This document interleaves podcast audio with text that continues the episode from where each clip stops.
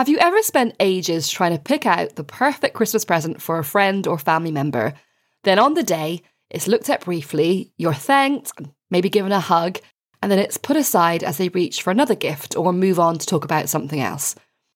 Because let's face it, unless you're spending a lot of money or have managed to find something really, really special and meaningful for them, whatever you give will be forgotten pretty quickly. Not because your loved ones are not appreciative, but because it's hard to get something that they actually need or really want or don't already have. So, what can you get someone that will stand out? That will make them remember it far beyond the festive season? Well, what people really want is pretty simple, but it is in really short supply and takes some effort in finding. So, in this episode, I'm sharing what I think is the ultimate Christmas gift and why it can make all the difference. So if you're still looking for gifts or you'd like to add something special to what you've already purchased, then listen up. Are you ready? Then let's dive into this episode. I'm Nicola O'Hara, and I made the leap from a successful corporate career as a leader in learning, development, and recruitment to launch my dream business and haven't looked back. Every week, we'll bring you step by step strategies, essential knowledge and tools, and share inspirational stories and practical tips so you are ready to take your leap to a career and life you love. This is the Powering Your Passion podcast.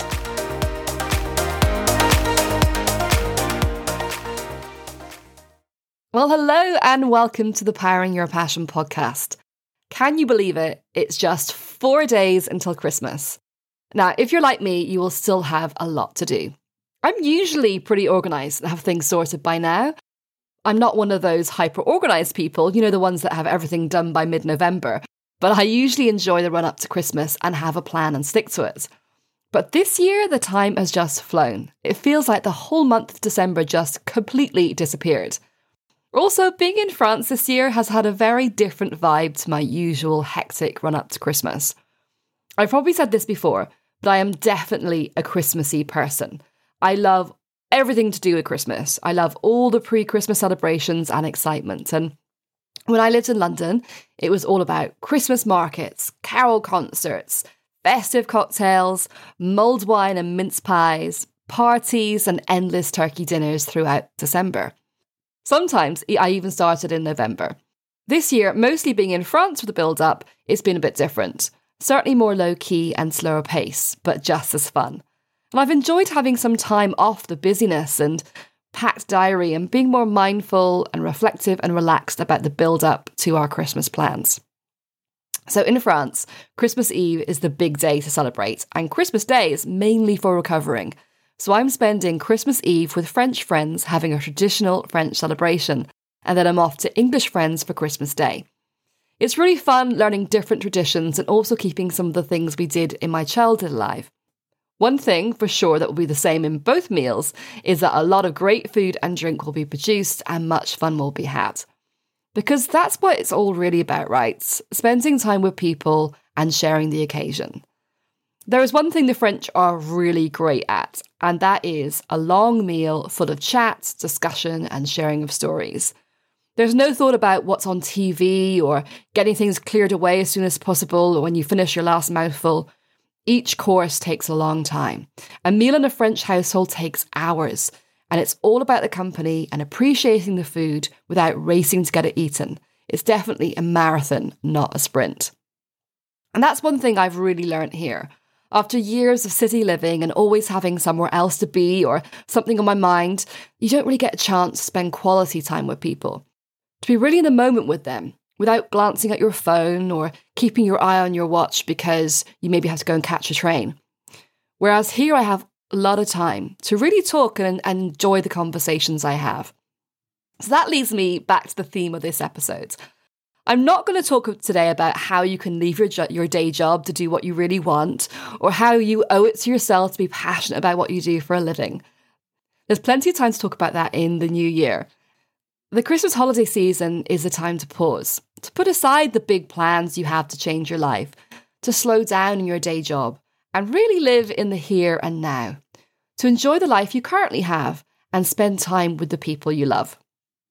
So, what I want to talk about is what I now believe is the greatest gift you can give someone, what people that you love really want. And that is to spend time with you. And now that does sound a bit of a cliche. Just saying that makes me think of all I want for Christmas is you. But it's true. It really is true. People want to spend time with you. In this day and age, time is an in demand commodity, and giving up even a portion of it to someone is your most expensive gift. It's actually easier sometimes to buy a gift than it is to spend time with people. You feel good because you remember them and you can tick them off your list. But have you actually thought about when the last time was that you saw them or spent any real time together? I'm not saying don't give physical gifts. I know I get more pleasure out of giving gifts than I do even in, in, in receiving them, although I do like receiving them as well. But that gift could be a voucher for something you can do together, or a game you can play together, or something you can share. I remember as a child the times I loved was when there would be a blackout, when the electricity would go out for a few hours, and instead of watching TV, we actually played card games or board games together to pass the time. We spoke together and laughed together, and I really got quality time with my, my sister and my mum and dad. They really stand out in my mind as lovely family memories. And memories can never be taken away. They're in our hearts and minds of everyone who was there, and they last for your lifetime. Most physical gifts, mm, except maybe jewellery, will be forgotten in a few years, but the memories you create will be timeless. And that's another reason why spending time with somebody is a gift, particularly with older family members. You spend time with them so they can pass their memories on to you it's only when they're gone from this earth that you have regrets about not having asked questions or really listened to those stories. Personally, I really regret not listening properly when my dad was telling me stories about his childhood and all the times in his life.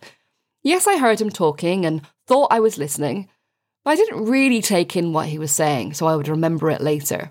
I actually wish now I had recorded him, or at least on audio recordings of some of the stories. Because now he's gone, there are things about him that are lost forever.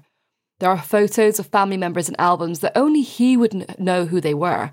And there are times of his life that aren't recorded anywhere that will now be forgotten. So, when thinking about gifts, instead of grabbing that box of bath salts or the bottle of perfume or those socks, think about giving the gift of time. Not just you know, having a few minutes with them or even an hour with them and, and having a chat, but really listening to what they say when you're together with them. So, when I was in the corporate world training managers within the company to become better leaders, I talked a lot about how important listening is. Not just hearing, but using something called active listening. And I really think it applies when spending time with loved ones too.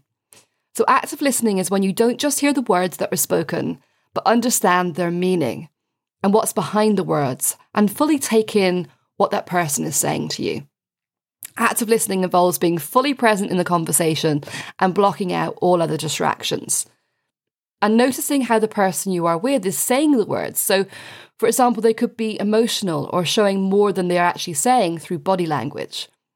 And rather than bringing the conversation back to you and your experiences, stop yourself and ask open ended questions to encourage them to talk more. And while you're listening, try to avoid jumping with advice or your opinion unless they ask for it specifically. You are listening to understand and remember rather than to respond. So you can, of course, respond, but the focus should be on them. You can also use good eye contact and positive body language to encourage them to talk. It actually feels a little bit alien at first because we naturally want to jump in and respond with our own experiences, our, our own stories. But by doing this, you're actually missing out on what that person was going to say. And if you really listen to a person and what they have to say, they feel really special, they feel heard, and they feel valued. And what better gift can you give someone than that? And look, giving your time doesn't need to cost a lot financially. If money is tight, it could be promises of going on a walk in a place you both love, planning a camping trip or some other, some other trip together, or inviting them around for a special meal with you at home. Or if you do want to spend money on them, it could be, I don't know, afternoon tea for two, or a trip to a spa for both of you. Or if you're more adventurous, book a skydiving package or a zip wire experience. Whatever suits the person's likes and passions. So it shows you thought about what they would enjoy as well as giving them your time. Yes, you could just give them a voucher and they can take anyone they want with them, but saying you'll go with them pledges your time and you get to enjoy it too. And this can go for children too. Um, so a friend of mine recently said that their kids were having had so many toys, there's barely any space for them in their bedrooms. So instead of buying them a lot this Christmas, they will get one or two special gifts on the big day, and then they're going to give them a family experience. A day out or a holiday that all the family can enjoy and make memories together. Something more than they would normally spend on a holiday because they're saving the money obviously on the gifts. The bottom line is time is the one thing you can't get back. Once it's spent, it's gone. So if you are lucky enough to have grandparents, parents, siblings, or good friends in your life, give them the gift of time with you, and you're giving yourself a gift as well. If not over the holiday period, then find time early in the new year, but promise it at Christmas. Have fun and make some memories.